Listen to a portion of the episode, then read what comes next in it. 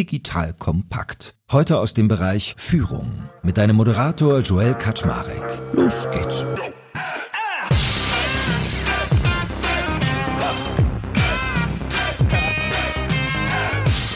Hallo Leute, mein Name ist Joel Kaczmarek. Ich bin der Geschäftsführer von Digital Kompakt und habe heute an meiner Seite wieder die liebe Nina Pütz. Die habt ihr vielleicht schon mal gehört in unserem Interview zu ihr persönlich, wo sie auch viel über ihre Unternehmen RatePay gesagt hat. Aber vor allem hat Nina eine sehr spannende Historie bei vielen Unternehmen, unter anderem eBay, Brands for Friends und noch einiges mehr, wo sie sich sehr intensiv mit dem Thema Change auseinandergesetzt hat. So, und ich habe mit Nina dann mal gesprochen im Nachgang zu unserem Interview und gesagt, hey, du guck mal, wir haben ja gerade so eine, so eine Multikrise hier und da passiert ja ganz viel und die Leute sind unsicher. Wollen wir nicht mal öfters über Change reden? Und zu meiner Freude hat sie ja gesagt gesagt. Und wir haben uns dann entschlossen, als erstes Thema mal darüber zu reden, zwischen Rezession, Energiekrise und Kündigungswellen, wie hält man jetzt eigentlich sein Team zusammen? Sprich, Krisenumgang ist heute unser Thema und ich glaube, da kann jeder viel mitnehmen. Nina, schön, dass du da bist nochmal. Moin, moin. Moin, moin. Bist du schon durch viele Krisen gegangen beruflich? Ständig. Gefühlt wirklich seit fünf Jahren von einer Krise in die nächste. Das ist eigentlich das Einzige, was konstant ist. Veränderung und Krise. Ja, wenn man das nicht hat, dann ist man nicht richtig Unternehmer, dann macht man was falsch, ne?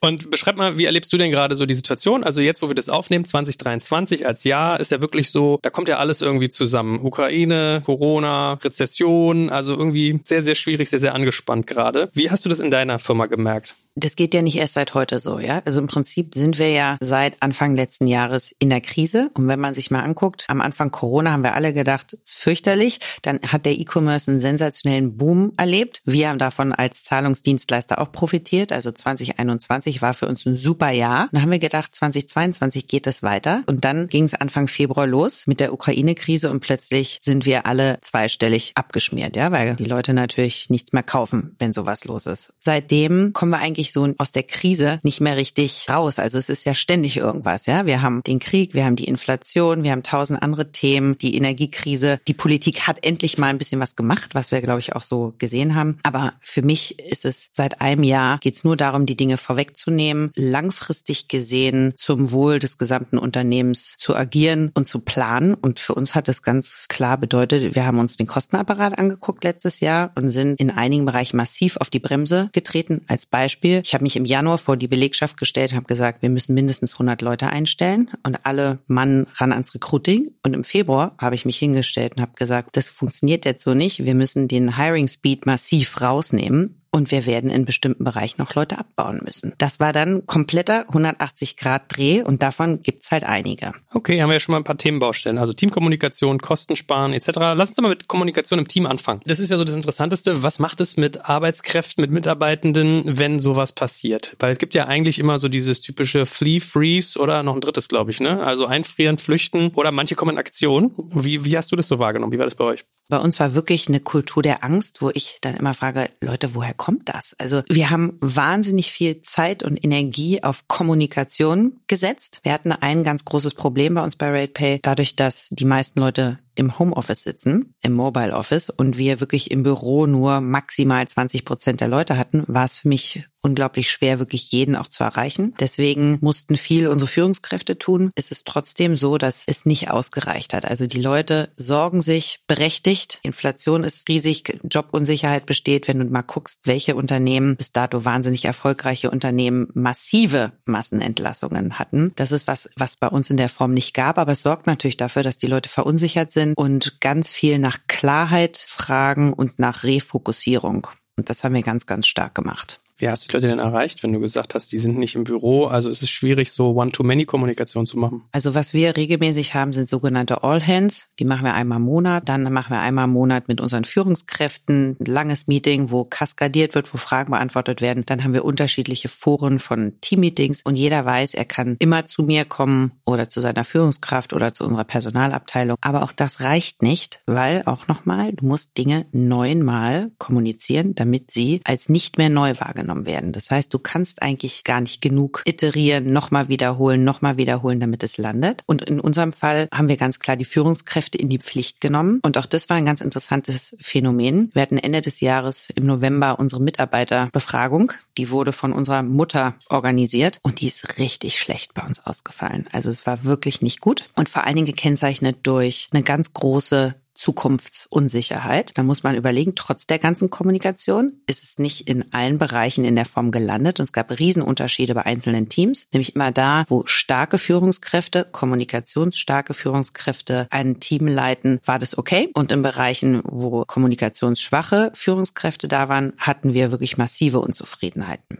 Wie geht ihr dann vor? Also wie, wie kann man noch mehr kommunizieren? Ich habe zum Beispiel die Tage hatte ich ein Unternehmen im Podcast, die sich so auf Mental Health konzentrieren und die meinten, ja, wichtig ist zum Beispiel einmal pro Woche so ein Mental Check-in zu machen. Wie geht's mir gerade? So war, fand ich ein ganz interessantes Beispiel. Oder ich hatte Christoph Werner da und der meinte, das Wichtigste als Führungskraft ist Fragen beantworten. Viele nehmen sich nicht Zeit für Fragen, weil sie das lästig finden und denken, habe ich doch schon erklärt, muss doch klar sein. Was waren denn so dein kleines Einmaleins? Also mein kleines Einmaleins ist unglaublich viel Zeit mit den Leuten verbringen und damit meine ich jetzt nicht nur im All Hands oder in irgendwelchen Meeting mit Führungskräften, sondern anzubieten, ich mache eine Session mit euch, eine Ask Me Anything Session. Ihr kommt zu mir, ihr könnt mich alles fragen, es gibt kein Tabu, aber ihr müsst die Fragen stellen. Und bei uns ist es teilweise sogar daran gescheitert, dass die Leute sich gar nicht trauen. Warum trauen sie sich nicht? Weil sie seit zwei Jahren im Homeoffice sitzen und die Pütz oder andere gar nicht so eine Aktion erleben und dann denken, hm, da ist so eine Barriere, wir trauen uns das nicht. Das heißt, bei uns ist das Erfolgsrezept auch eins, die Leute sukzessive wieder mehr dazu bewegen, ins Büro zu kommen, weil das baut tatsächlich Barrieren ab. Und unsere Kultur funktioniert ganz stark über auch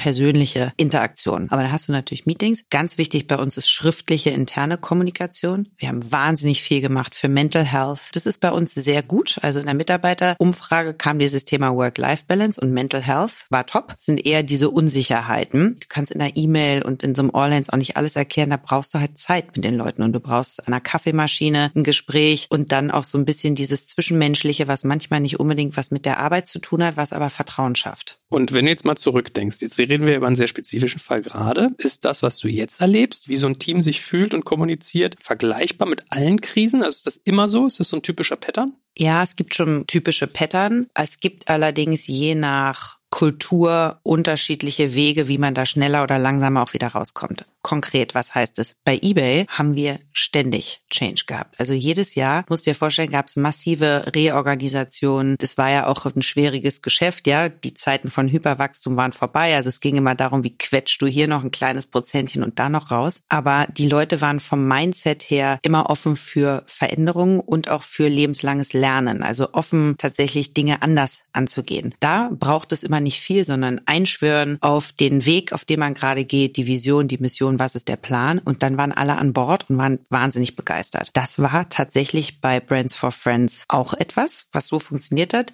Da kam ich ja neu hin und meine erste Amtshandlung war, 20 Prozent der Leute rausnehmen zu müssen, weil wir massiv Kosten sparen durften. Und direkt danach kam die jährliche Mitarbeiterumfrage und ich habe gedacht, oh Gott, das wird also der absolute Horror zu Recht. Und interessanterweise war das fast zehn Punkte Verbesserung damals im Vergleich zu meinem Vorgänger. Warum? Weil die Leute, die noch da waren, die hatten absolute Klarheit, die haben das verstanden einzuordnen, warum es war und waren aber begeistert von der Reise, von dem Weg, den wir eingeschlagen haben. Und jetzt bei RatePay ist es so, dass viele diese Transformation im Kopf noch nicht so weit begriffen haben und der Weg auch noch nicht allen so klar ist oder nicht alle eine Begeisterung haben, diesen Weg mitzugehen, weil es sind wirklich radikale Veränderungen. Man sieht es in Bereichen, wo wir jetzt schon zwei Jahre weiter sind in unserer Transformation, da ist wirklich alles gut. Und in Bereichen, wo wir jetzt gerade seit ein paar Monaten mittendrin sind, herrscht halt wahnsinnig viel Unsicherheit.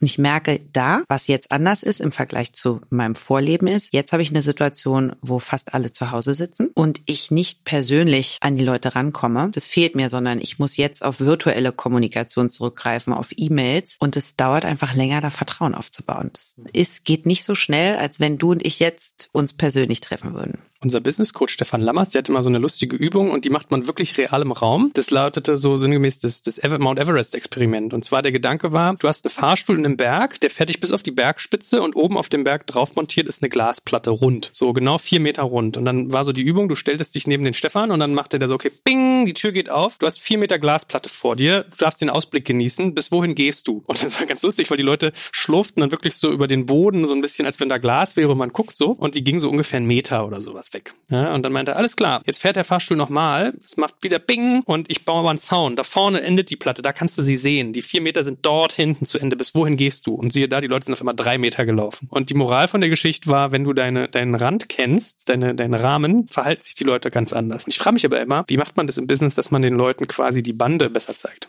Das Wichtigste für mich ist, du musst erstmal alle auf eine Vision und auf eine Mission einschwören und die muss cool sein. Du hast ja manche Unternehmen, die retten die Welt. Das ist natürlich noch einfacher. In meinem Fall jetzt bei RatePay als Zahlungsdienstleister ist es nicht ganz so einfach, da eine Riesenemotion hervorzuholen. Aber du kannst es auch einengen und kannst zum Beispiel den Weg dorthin mit ganz viel Emotionen aufladen und dann bekommst du es hin. Aber der, die Krux ist dann noch, weil ganz vielen reicht es nicht. Das ist zu wischiwaschi. Dann wirst du immer hören aus dem Team, ich bin unklar über die Strategie. Was die Leute damit damit meinen, ist, die brauchen absolute Klarheit. Was ist jetzt in diesem Quartal und im nächsten Quartal und in diesem Jahr, wo gehen wir als Firma hin und welchen Beitrag dazu leistet meine Abteilung? Und das ist was, was wir dann über OKRs in unserem Fall jetzt wirklich ständig teilen und immer wieder wiederholen. Und trotzdem kriege ich noch aus vielen Bereichen Feedback, die sagen, die Vision ist mir nicht klar und die Strategie ist mir nicht klar. Also obwohl wir da einen massiven Fokus drauf legen. Und vielleicht jetzt als Brücke zum zweiten Thema Kostensparen schon mal. Mir ist das dritte F eingefallen. Flee, Freeze oder Fight. So, wenn die in Fight gehen, ist ganz gut. Das ist so dein eBay Brands for Friends Beispiel. Wenn sie flüchten, ist natürlich, also manche gehen vielleicht von sich aus und manche verharren aber auch.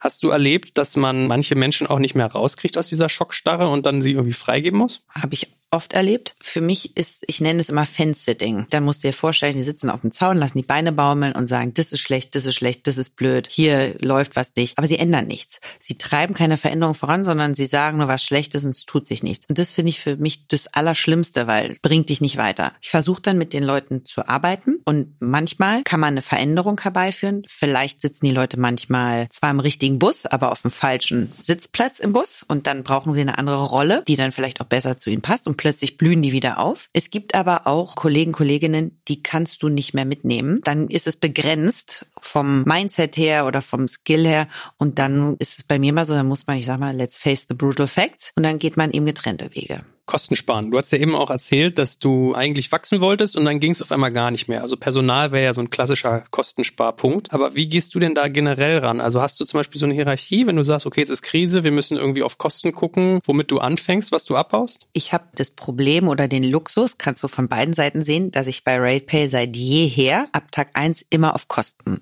gucken musste. Warum? Vielleicht, um es mal kurz auszuholen. Die meisten Unternehmen in unserer Branche verbrennen wahnsinnig viel Geld und wir waren immer die einzigen, die Geld verdient hatten wir wurden so gemanagt. Das heißt, bei uns war immer schon ganz klar, wir müssen in vielen Dingen sparen und uns ganz genau angucken, was wir machen, weil wir positives Ergebnis abliefern müssen. Aus dem Grund gucke ich mir eh ständig die Situation an. Wie viele Leute plane ich einzustellen? Was kosten die im Schnitt? Wann kommen die an? Was ist der Plan? Passt das mit der Topline, die wir haben, mit dem Umsatz, den wir jetzt sehen, noch zusammen? Und wenn da eine Lücke ist, muss ich das entweder nach hinten schieben und sagen, dann können die Leute als Beispiel jetzt nicht im Mai anfangen, sondern die müssen halt im Oktober anfangen, dann sparst du ja auch noch ein bisschen Runrate. Oder du musst komplett streichen.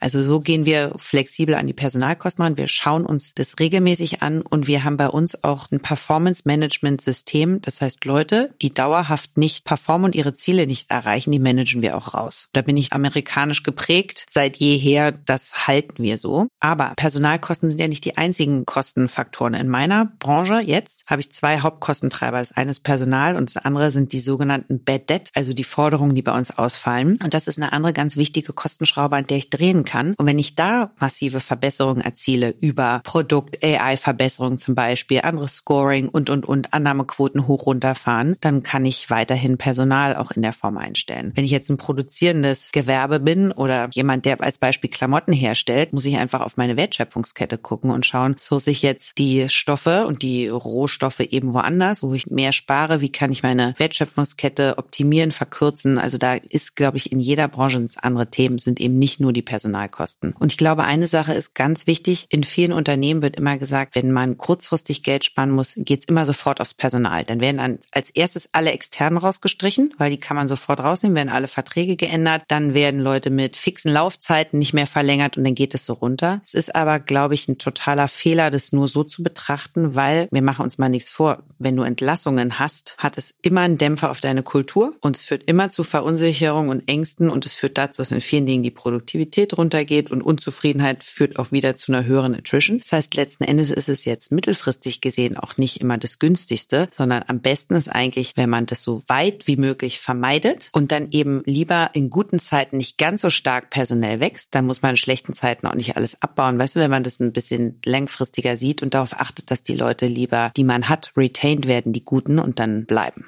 Ich meine, wie kategorierst du denn sonst Kosten? Also in welcher Logik streichst du Dinge? Weil das Schwierige ist ja, ich finde, so ein Reflex ist ja dann auch oft Marketing wird eingestampft. Bumpf. Und ich hatte so viele Gespräche Ende letzten Jahres, wo mir die Marketingmanager gesagt haben, so ja, ich kann gerade überhaupt nichts machen und es ist voll frustrierend. Nicht nur, dass ich jetzt nichts tun kann, ich weiß genau, in sechs Monaten fällt es mir dann so richtig auf die Füße, weil dann gehen die Zahlen runter und dann sitzen sie alle da und wundern sich wieder. Also manchmal ist es ja fast dann problematisch zu sparen. Ist es aber trotzdem gehen, würde ich mal wetten, 95 Prozent der Unternehmen streichen zuerst Marketing, weil es kostet dir keine Leute und dann gehst du runter.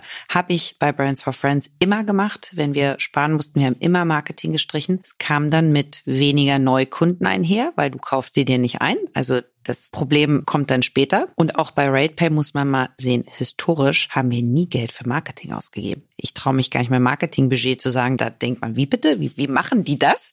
Wie funktioniert das? Also wir haben quasi ein, übertreib jetzt ein bisschen, ein nicht existentes Marketingbudget, was wir jetzt dieses Jahr zum ersten Mal deutlich hochnehmen, weil wir eben selbstverständlich einen guten ROI sehen in der Conversion von neuen Kunden, in unserem Fall neuen Händlern. Und das wäre natürlich auch fatal, das langfristig dann zu nehmen. Aber du musst halt, wenn du plötzlich kurzfristig sparen musst, dann ist dir mittel- und langfristig auch egal, weil du sagst, Beispiel jetzt sind wir in 2023, dann steuert man eben auf 23 aus und sagt, was in 24 der Effekt oder die nachgelagerten Themen sind, die blende ich jetzt erstmal aus. Und nochmal zurück zu der Frage, was für eine Logik nimmst du beim Streichen vor? Also sagst du zum Beispiel, als erstes streiche ich Kosten, wie du gesagt hast, externe oder äh, gehe ich hin und nehme Sachen weg, die erst in sechs Monaten mir wehtun oder versuche ich irgendwie Effizienz zu steigern? Was, was gehst du daran? In unserem Fall, wir gucken uns die Prioritäten an, an die wichtigen Themen, die wir arbeiten müssen. In unserem Fall sind es bestimmte Produkte, die wir bauen müssen oder an neuen Dingen, die wir arbeiten, die wir live bringen wollen. Und dann gibt's da eine Prioritätenliste und eine Cutline. Und wenn wir sparen müssen, wird die Cutline eben hochgezogen. Und dann ist alles, was ein Projekt XY, was ich jetzt mir nicht mehr leisten kann, wer dazu gehört, wird gestrichen. Ob das jetzt ein externer ist oder jemand, den ich neu einstellen wollte. Also bei uns geht es ganz klar nach inhaltlichem Fokus, aber auch immer eine Mischung aus nicht nur kurzfristig gesehen, sondern auch immer, was sind die mittelfristigen Effekte. Es bringt ja jetzt nichts, was zu streichen, nur weil es viel Geld kostet, wo ich aber dann in sechs bis zwölf Monaten wahnsinniges Umsatzwachstum mir erhoffe. Aber auch da kann es je nach Branche oder Problem, was ich gerade eben habe, auch völlig unterschiedliche Steuerungsmechanismen geben. Das meine ich. Was sind denn die KPIs, nach der du eine Cutline steuerst? Also was steht denn oben und was steht unten? Was sind da die Merkmale, die du anguckst? Bei uns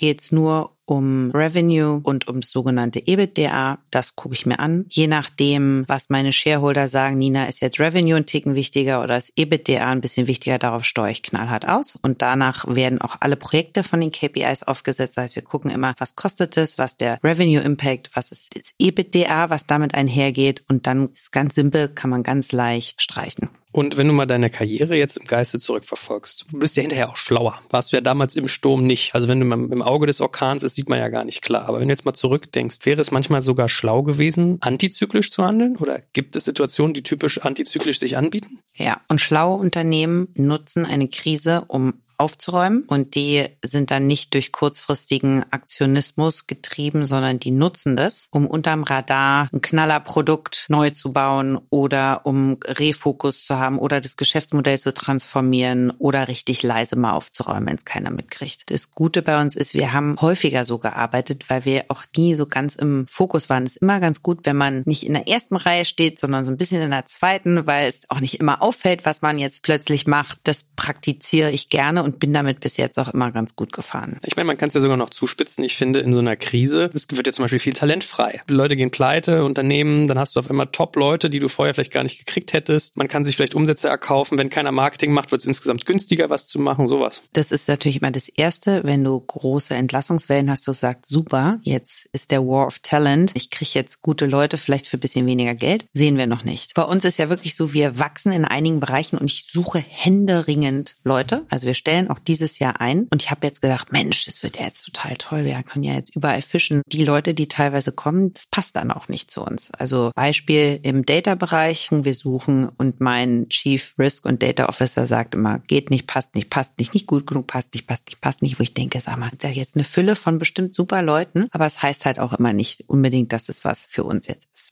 Im Engineering-Bereich hat sich ein bisschen entspannt. Das war ja vorher wirklich das Schmerzhafteste überhaupt, wo wir kreative Lösungen im Ausland gefunden haben und wirklich die größte Herausforderung war, wo kriege ich jetzt Engineers plötzlich her? Und das ist tatsächlich ein bisschen besser geworden, dass ich sogar auch mal jemanden finde, der sogar schon in Berlin ist. Das hat es lange nicht gegeben.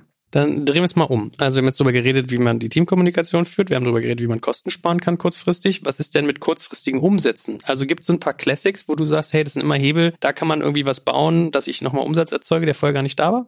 Ja, und in den meisten Geschäftsmodellen geht das und das machst du natürlich. Ne? Auf der einen Seite nimm die Kosten runter, auf der anderen Seite schaust du, wie kann ich kurzfristig mehr Umsatz generieren. In meinem alten Leben war das ganz wundervoll. Du hast dann das Monatsende oder das Quartalsende so gesteuert, dass du gesagt hast, jetzt brauche ich hier noch so und so viel mehr Umsatz und den hast du auf den Euro ausrechnen können und dann haben wir eine Merchandising-Kampagne gemacht. 10% auf das, 15% auf das oder kaufe zwei und beim dritten kriegst du so und so viel oft. Da kann man im Handel sehr, sehr gut mit Steuern und kurzfristig die Umsätze annehmen. Aber Achtung, kommt natürlich nicht umsonst, kostet Geld, ja, weil ich nehme ja Marge in dem Moment runter. Das heißt, es ist auch nichts, was man ständig machen kann. Es hat einen Nachteil, wenn du dir im Jahresvergleich Umsatzentwicklung anguckst, ziehst du es immer mit Jahr. Das heißt, wenn du eine große Coupon- oder Merchandising-Kampagne hattest, wenn du dir ein Jahr später dann den Monatsabschluss anguckst, bist du automatisch da mal negativ, weil du es nicht aufholen kannst. In meinem jetzigen Geschäftsmodell habe ich damit leider ein Problem, weil ich nicht einfach mal so mein Monatsende oder mein Quartalsende steuern kann und eine Merchandising-Kampagne machen kann. Ich bin ja ein White-Label-Zahlungsdienstleister. Das heißt, ich hänge am E-Commerce dran. Das heißt, wenn ein About You oder früher ein Otto oder ein Limango eine Kampagne macht und die Umsätze ankurbelt und Werbung macht, profitiere ich davon. Ich kann es aber nicht selber steuern. Das heißt, wenn die nichts machen, kann ich auch nichts machen. Und als White-Label-Dienstleister kann ich auch nicht wie ein Planer hingehen und sagen, so, ich mache jetzt mal eine Marketingkampagne mit dem eBay und gebe jetzt fünf Prozent nochmal auf alles. Die können das noch ein bisschen steuern. Wir nicht. Das heißt, ich muss immer denken, wie kann ich mein Geschäftsmodell verändern oder erweitern? Aber das ist nichts, was ich jetzt kurzfristig auf dem Monatsende steuern kann, sondern das sind bei uns natürlich immer längerfristige Themen. Ich überlege gerade, wie das bei so Softwareanbietern ist, wenn man SaaS macht. Aber ich lerne jetzt von dir im Prinzip, ich muss ein Stück weit äh, Herr oder Besitzer in der Kundenbeziehung sein. Dann, dann kann ich das besser steuern. Als SaaS kann ich das auch nicht machen. Als ein SAP kann ich noch kurzfristig sagen, wenn du diesen Monat noch unterschreibst, dann gebe ich dir einen Discount von XY. So machen die das ja, ja. So managen die ihre Themen. Das ist dann aber in der Akquise. Auch das ist bei mir ja so. Ich kümmere mich ja um die großen Händler im E-Commerce. Als Beispiel ein IKEA, den binde ich ja auch nicht morgen an. Da kann ich auch nicht sagen, so jetzt kriegst du noch mal so und so viel Prozent Rabatt, wenn das jetzt klappt. Das funktioniert halt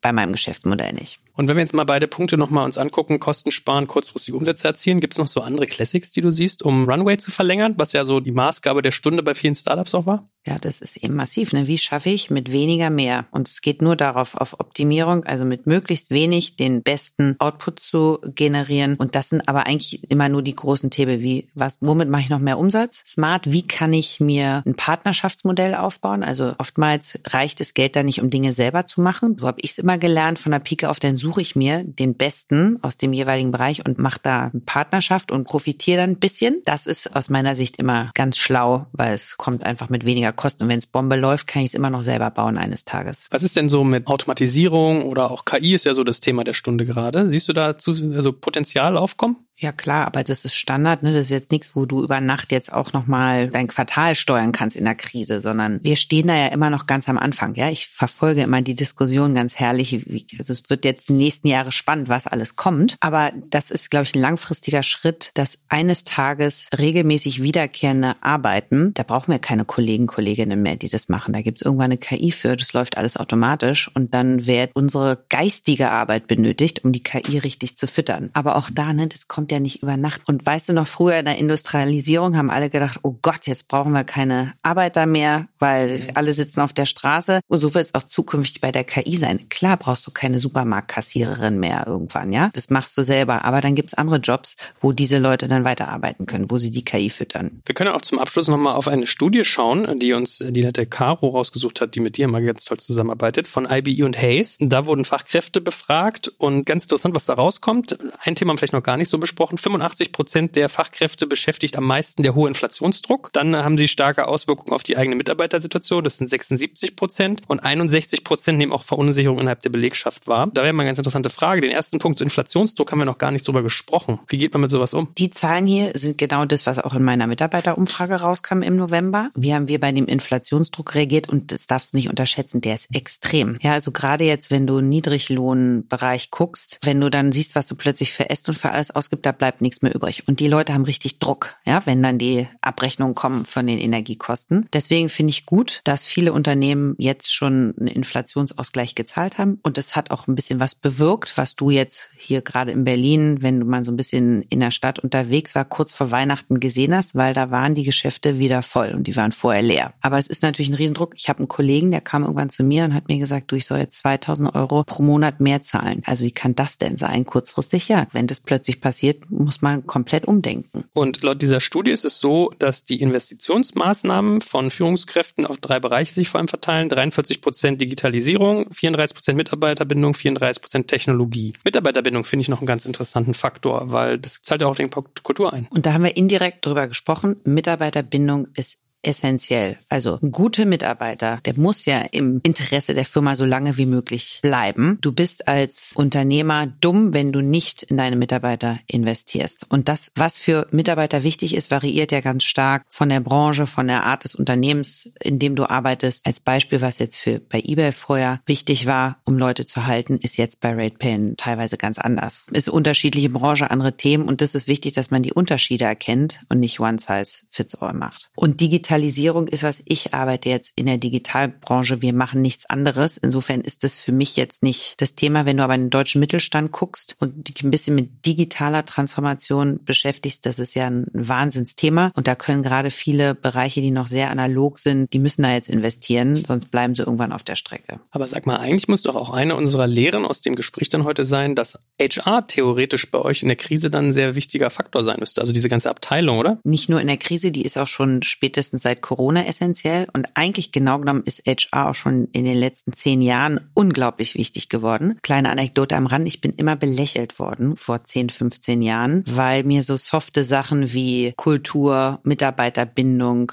regelmäßige Feedbackgespräche total wichtig waren, hat man immer gesagt, was macht die da mit den weichen Faktoren? Es ist aber essentiell und mittlerweile haben die Leute verstanden, dass man damit auch Geld verdienen kann und deswegen sind gute HRler eine Rarität und werden überall gesucht und die kriegen sensationelle Jobangebote zurecht. Wenn du die Kultur in deinem Unternehmen individuell und richtig angehst, hat das einen wahnsinnig hohen Einfluss auf deinen geschäftlichen Erfolg. Und wenn wir jetzt langsam nach hinten raus den Sack zumachen, was wir noch gar nicht besprochen haben, wäre theoretisch auch Fremdkapital. Ist es in Krisen überhaupt möglich, sage ich mal, über Kredite oder über Investorengelder sich zu hebeln oder ist das dann der Hauptkrankheit geschuldet, dass da auch Ebbe herrscht? Also in der jetzigen Krise ist ja witzigerweise immer noch genug Geld vorhanden. Und wer bekommt jetzt momentan Geld? Das sind Leute, die neu starten, neu anfangen. Da ist immer noch viel Geld im Spiel. Und wenn Unternehmen schon eine gewisse Hürde geschafft haben und die KPIs in die richtige Richtung gehen, gibt's auch immer noch wahnsinnig viel Geld. Ich lese ja immer jeden Tag, ist erstaunlich, wer alles jetzt wieder Millionen Funding bekommen hat. Ein schlechtes Geschäftsmodell kriegt halt in der Krise auch zu Recht kein Funding. Und man muss fairerweise sagen, wir haben halt 2020, 21 und davor haben wir teilweise Bewertungen gesehen, die ein bisschen ausufernd waren. Und ich finde, das ist eine ganz schöne Bereinigung eigentlich eigentlich, ja, dass man sagt, gute Geschäftsmodelle, gute Gründer kommen nach wie vor, werden die finanziert.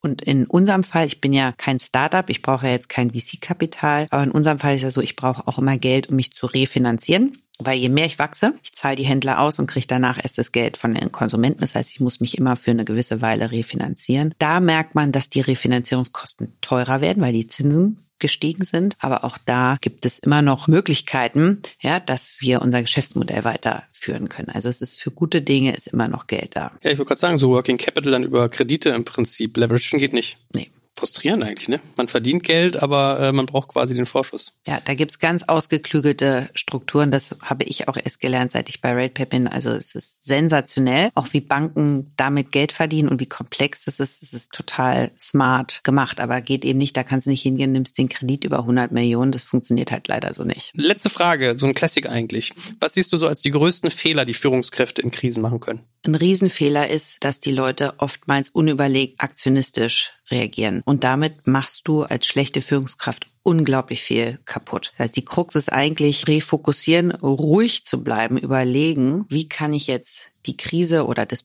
große Problem, das Big Hairy Issue, was ich da habe, wie kann ich das in kleine Teile zerlegen und dann sukzessive lösen? Weil nochmal, in jeder Krise gibt es eine Chance. Jedes Problem ist lösbar. Wenn ich es aber so als Riesenberg, ja, wie so ein Mount Everest vor mir sehe, dann finde ich oftmals die Lösung nicht. Und wenn ich mir die Zeit nehme und mich einmal refokussiere und dann Vertrauen auch habe, dass die Leute das können und gut sind und lösen, gemeinsam als Team kann man alles schaffen. Ja, ich hätte getippt, dass man die meisten Fehler bei der Kultur machen kann, wahrscheinlich. Naja, die Kultur, die hängt ja damit zusammen. Guck mal, wenn ich aktionistisch vorpresche und unüberlegt was mache und hektisch werde, drückt sich das auch in der Kultur hoch und die Leute werden panisch und dein Vertrauen bricht zusammen, es herrscht Unsicherheit und das ist ein Kulturkiller. Das heißt, um Kultur vernünftig und stark zu haben, brauche ich ja als Grundstein Vertrauen. Und wie schaffe ich Vertrauen? Indem ich klar bin, ansprechbar bin, ruhig bin, indem ich aber auch, kann auch über meine Ängste sprechen und ich kann auch über meine Fehler sprechen oder Fehleinschätzungen sprechen. Das ist immer dieses Thema, ich bin ganz großer Fan von diesem Vulnerability-Based Trust. Das sorgt einfach für Vertrauen und mit einem starken Vertrauen, finde ich, ist es der Grundstein für jede Kultur. Du kannst als Team nicht erfolgreich sein. Vielleicht mal kurzfristig hast du ein paar Wochen Glück, aber langfristig, du schaffst es nicht, wenn du nicht Vertrauen hast und der Krux ist eben, dass es auf Verletzlichkeiten auch beruht. Habe ich ja nie gehört, den Begriff, aber ich kenne das auch. Also wenn man sich selbst äh, öffnet, öffnen sich auch die anderen, ist ja so ein bisschen das ja, Prinzip. Ne? Ist das genau. Na hey, dann haben wir ja ein bisschen was mitgenommen heute. Ich danke dir ganz herzlich und hoffe, dass jetzt viele Menschen mehr durch die Krise navigieren können. Du bist ja, weiß ich noch, äh, mit